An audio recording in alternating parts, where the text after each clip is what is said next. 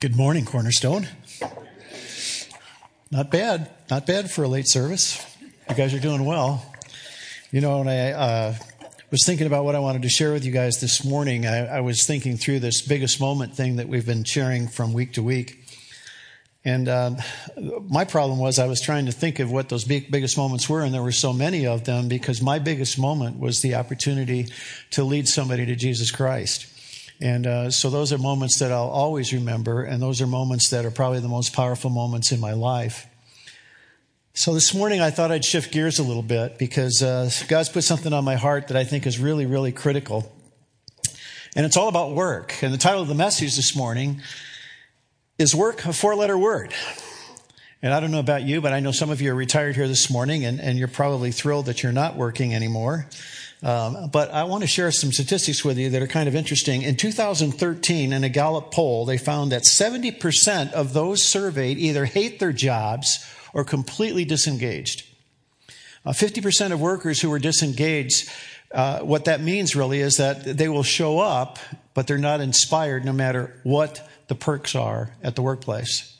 It's estimated uh, from one of the statistics that I read that it costs the U.S. 450 to 550 billion dollars per year in lost productivity, stolen goods, and missed days of work.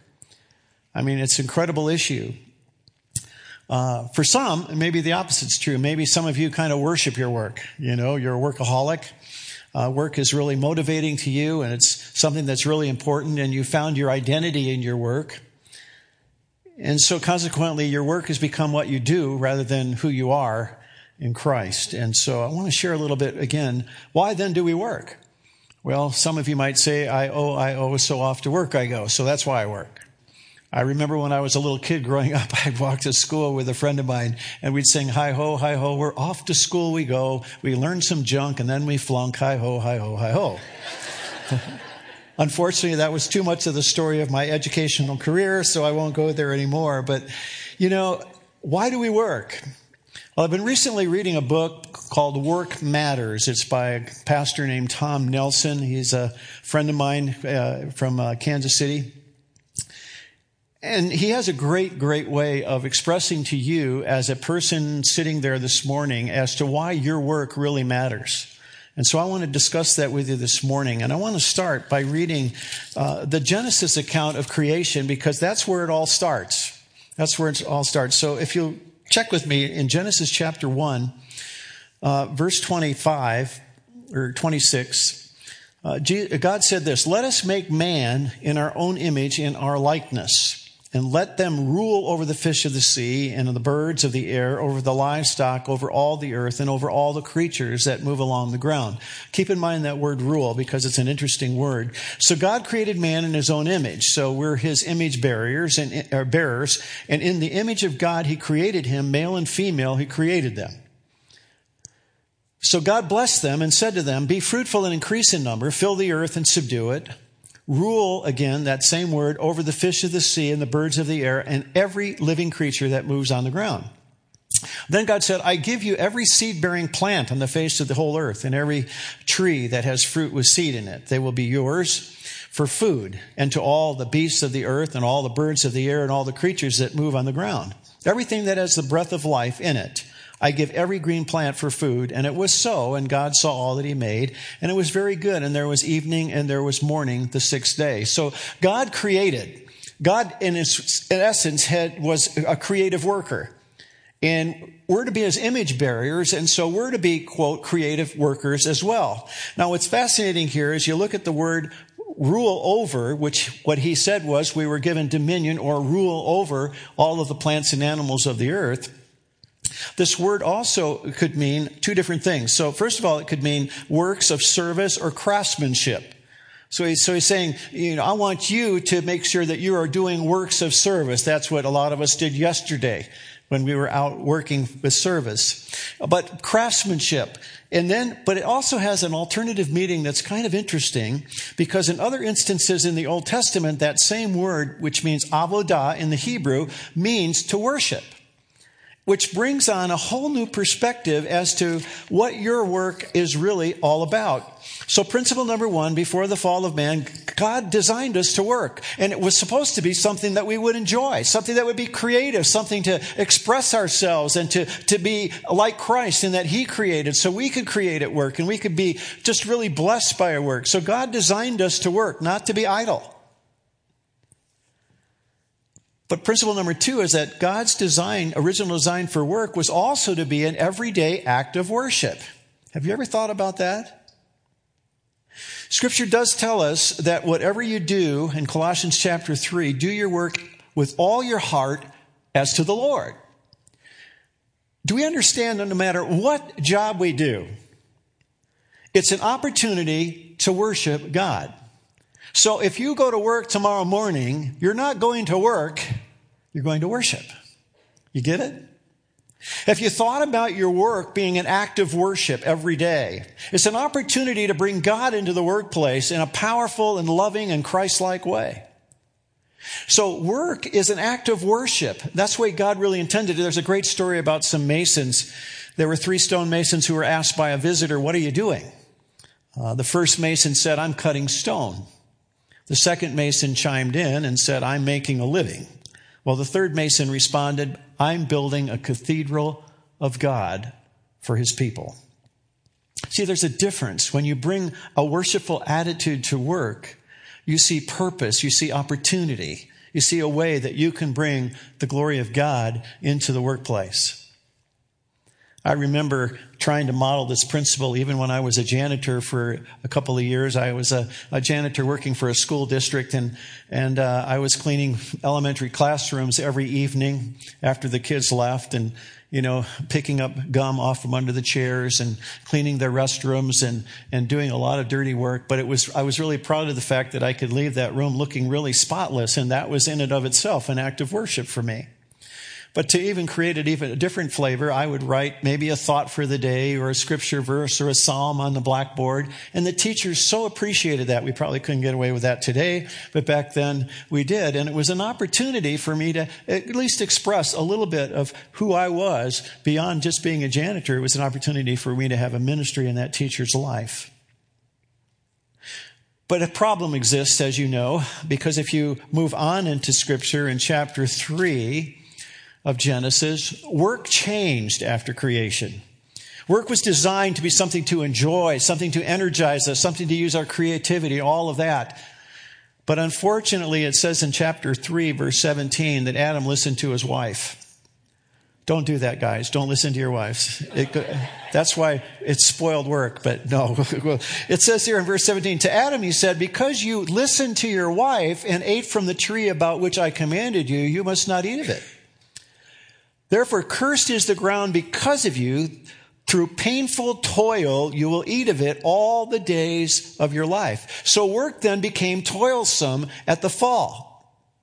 It will produce thorns and thistles for you, and you will eat the plants of the field. By the sweat of your brow, you will eat your food until you return to the ground, since from it you were taken. For dust you are, and to dust you will return.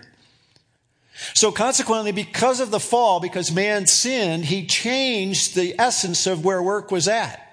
It all of a sudden became toilsome, toilsome and difficult, and it was a part of the curse. Well, principle number three is that whereas work was originally designed to be pleasurable, sin caused work to be toilsome and difficult. For some of you, work is really a tough place. It's difficult to describe. You maybe have a lousy boss. You maybe have a situation where it's very political. There could be all kinds of issues going on at work. This is kind of interesting. Uh, if you know a guy named Mike Rowe who does the TV show, uh, The Dirtiest Jobs, um, you know, he would pick up rattlesnakes or clean septic tanks or pick up roadkill and on one of his on his website, he, he invites all those who are stuck at dead end jobs to consider a new calling. And here's what he describes. Like this job description of a roadkill collector. Must be able to work long hours braving oncoming traffic while picking up creatures of various size and breed and in various states of decay. Benefits include working outdoors. Strong stomach, a plus. So if you think the grass is greener somewhere else, here's an opportunity for you. Now, some of you might say, well, Pastor, you don't really understand my job. You know, your, your job is different. You get to work with, quote, Christian people all the time, and you get to live in the ivory tower, and you get to do all these.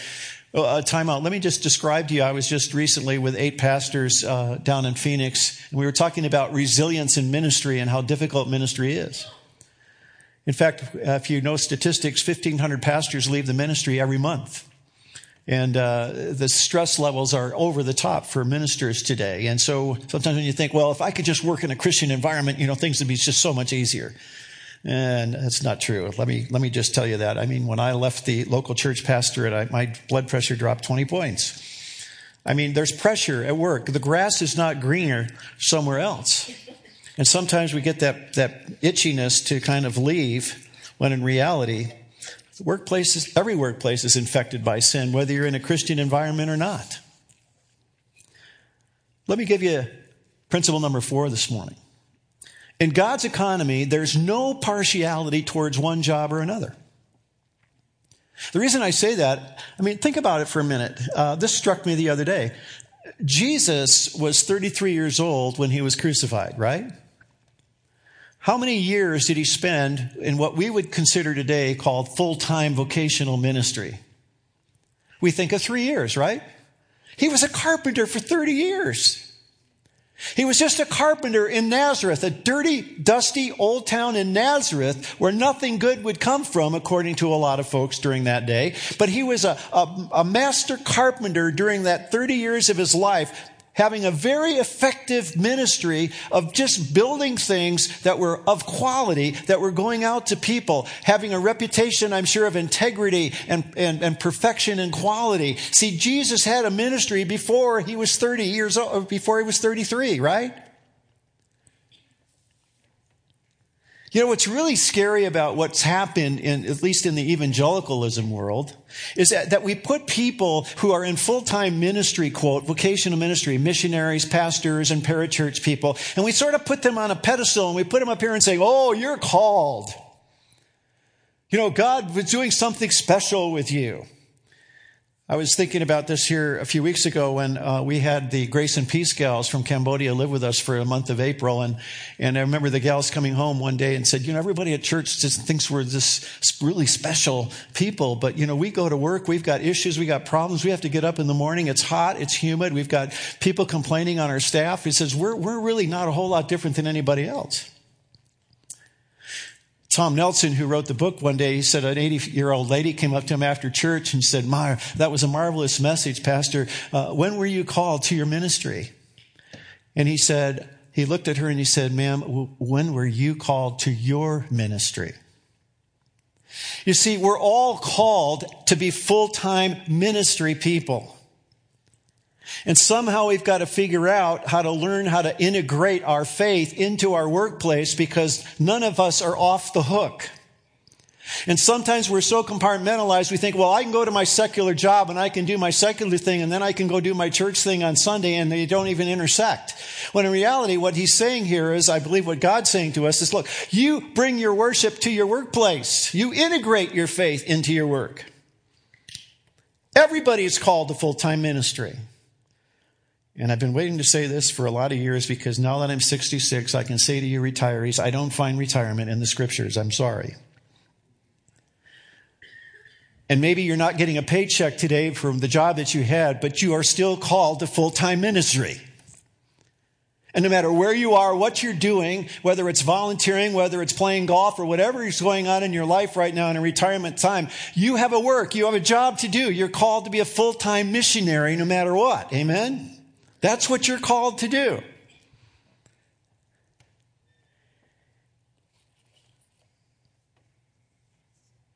Principle number five we are all called to full time ministry no matter where we work. I'm being paid to be a professional Christian. So are you. You hear what I'm saying? You know, scripture tells us in 1 Peter chapter 2, I failed to bring this up a little bit earlier, and I apologize for that, especially for the person who's running the, the, the, screen. But you are chosen people, he says, a royal priesthood, a holy nation, a people belonging to God, that you may declare his praises of him who called you out of darkness into wonderful light. We're all priests. I mean, if I saw you at your workplace, I would call you, hey, Father Mark. No, I'm just teasing here. Or sister, whatever. I mean, we're all called to be holy priests. You know, just because I'm the pastor doesn't mean that I'm any more called or less called than you are. We've got to figure this out. We've got to stop this kind of dualism that goes on in our, in our Christian culture and realize that we're all called. We all live in the glass house. People are always looking at us. so, what are the ways you can integrate your faith, or in essence, your worship, into your workplace? Let me give you some ideas this morning. First one is this show up with the right attitude. Just show up. I mean, how many people don't even show up to work? Just show up. Show up, but show up with the right attitude. You know, it's really interesting, especially in the service industry today. When people say that they're going to be there and they're going to fix your AC or they're going to, they're going to do your yard work or whatever, it's amazing what a testimony it is when you just show up and you show up when you said you would and be on time and have a decent attitude. So show up with the right attitude. Secondly, we can worship at our work by being the best worker that they've got on the job. Whatever you do, do it heartily as unto the Lord. So it's excellence in your work. Make sure that you have the work ethic that's efficient and productive. And it's really that you rise to the top and recognize that this job is more than a job. It's an expression of who I am in Christ. So you should be the best, most trustworthy worker on the job, no matter what it is. Thirdly, make sure you operate with integrity. You see, it's real easy, especially in the business community where there's a lot of ways to shortcut, to lie, to cheat, to do things unethically. And it's sad sometimes because when I see a fish next to a particular ad, it's always scary to me because when somebody wears that on their shirt sleeve, boy, they better have the integrity to back it up. Because you know as well as I do, there's a lot of business people out there that, quote, call themselves a Christian business, but they don't operate ethically, and it's a sad state to have to do business with them. Make sure you operate with integrity. Here's the fourth thing be alert to the needs of your coworkers. There are great opportunities just all the time around you every day where you hear about so and so who's maybe going through a divorce or somebody who has a, a, wife or a husband or, or a parent or somebody who's really sick and really needs something. What an opportunity for you to come alongside and say, you know, I hear what's going on. Can, can I pray for you? Can, can I be an encouragement to you? Can I help you? Is there something I can do for you because you're going through this particular time in your life? So be alert to the needs of your coworkers. Discover what's going on around you. Instead of it being all about yourself, check out what everybody else is doing around work and see if there's a way that you can come alongside them and be an encouragement. Here's number five. Don't be afraid to share the good news. You see, the point is, is that a lot of people say, well, you know, I'll just work quietly and everybody will see my example and that's my way of really sharing who I am. But they don't know who in the world or why in the world you're doing it. Somebody asked the other day about day of service, why, why are you doing this for me? And the reason why we're able to say is because we love you and we love Jesus. That's why. That, I mean, this is important that we are able to share. Once in a while, you say, well, at my work, we're not allowed to do that. Well, what about at lunch? Or what about after work? I mean, there are ways. Here's number six. Don't get sucked into the culture that is counter to Christlikeness. What do I mean by that? Um, when I started with the police department in Phoenix back in 1999, I discovered that there were a few Christians hanging out on the SWAT team and in the bomb squad and the K9 unit. But what I saw was an interesting thing where these guys were sort of like undercover Christians. You know what I mean? And, and because there's this cop culture of, of, of, being macho and everything, I got it under control and, and so on and so forth, they would get sucked into that so dramatically that it was really hard to see any real difference in these guys' lives until you got them aside and you started asking them questions. Oh, yeah, yeah, yeah, I accepted Christ, blah, blah, blah, blah, blah. I'm thinking, really?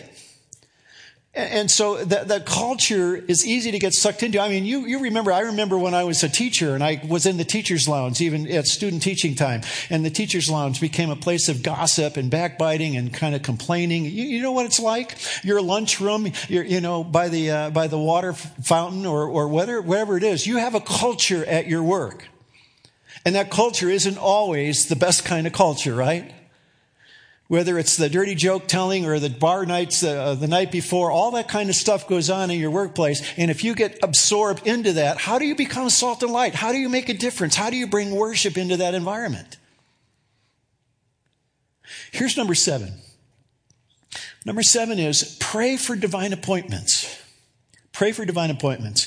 Back in 1999, the reason why I started with the police department is because I felt like I was not understanding a lot about people and their workplace. And I came out of the secular workplace to go into ministry, but, but I wanted to, I, I envied people who were in the workplace, who were working alongside of people day in and day out who didn't know anything about Jesus, that I thought it'd be really, I'd really rather be out sometimes in the secular workplace than be a pastor. So I decided to get out of the ivory tower and, and try to meet some guys in their workplace. And so I chose the police department. And what was really interesting, every time I would go down to the police department on a Friday or a Thursday or whatever it was, I would pray and ask God to give me a divine appointment. And you never, I never knew what was going to happen when I got there, but I never forget one day when I, when I was driving down the, uh, the uh, Squaw Peak uh, 51, I was driving down to my precinct and, and I said, God, give me a divine appointment day. And two guys specifically that I really feel like I need to talk to. One of them is Juan and the other one is Brian. Now, now, Brian was a guy who was suffering from ALS, and he was in the early stages, but he was starting to deteriorate, and he really knew Jesus, but he really needed a lot of encouragement. So I really was hoping that Brian would be down at the station. And then the other guy was Juan, and Juan was a guy that I really had a burden for because his son had gone through a, a homicide um, investigation, and he was struggling with a lot of things. And so I was praying that Juan and, and and Brian were down at the precinct. Well, if you know anything about the precincts on Friday, it seems like they're ghost towns. And so I got down there and there was nobody there. Except when I got into the SWAT room and I went into the office, there were two guys were there. Guess who there was there? Brian and Juan.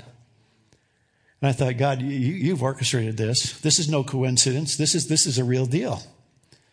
And I remember talking with Brian and had a great conversation with him, and he was starting to lose his speech, and so it was really difficult to have a conversation. And so I prayed with Brian, and, and then we got a call out on a SWAT, SWAT call for a drug bust. And Juan had to jump in the SWAT van, and he had to go down and kind of case the house. And so I jumped in with Juan, and I drove down there, and we kind of sat in this house for about an hour. And during that particular time, I said to Juan, I said, Juan, do you believe in divine appointments? And he looked at me and he said, uh, yeah, I, I, I guess so.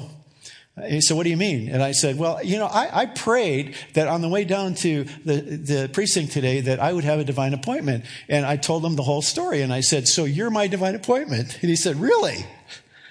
And so we started talking, and I shared the Lord with him.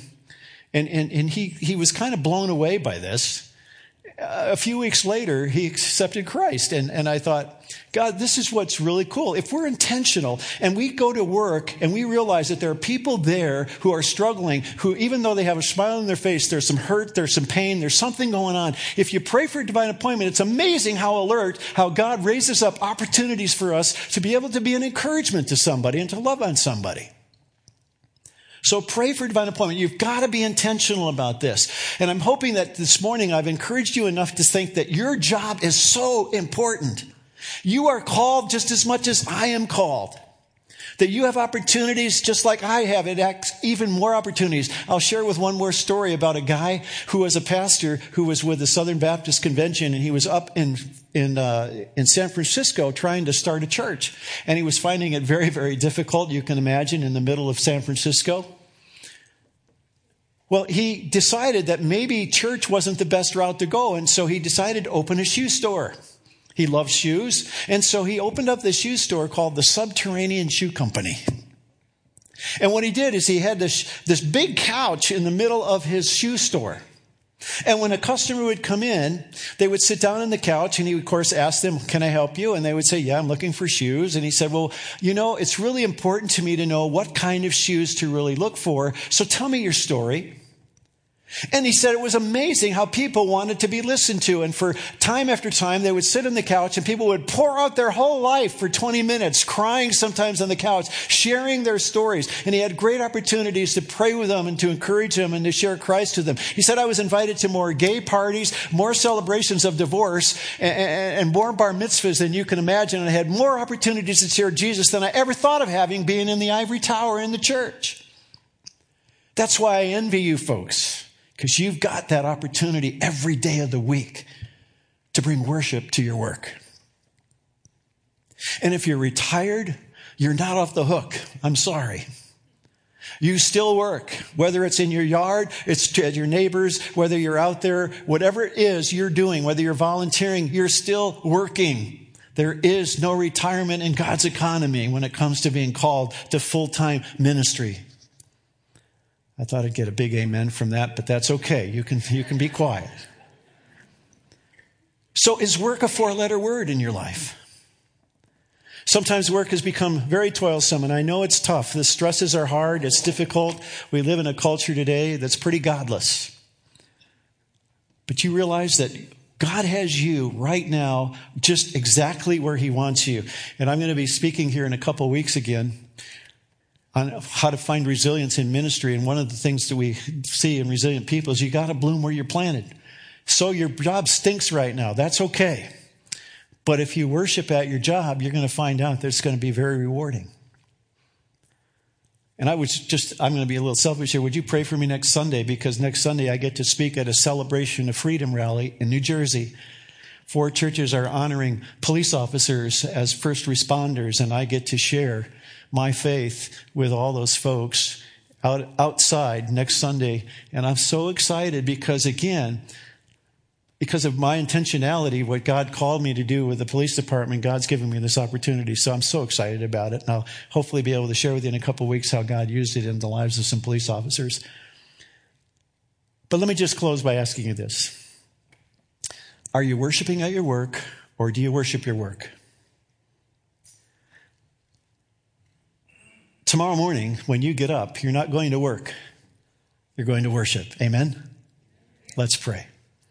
God, I want to thank you this morning for the privilege it's been for me to share how important our work is and how important to bring ethical and integrity and a hard working ethic to work. But, but God, help us to remember that we're representing you at the workplace, that it's a glorious opportunity to worship you in a way that we've never thought about before.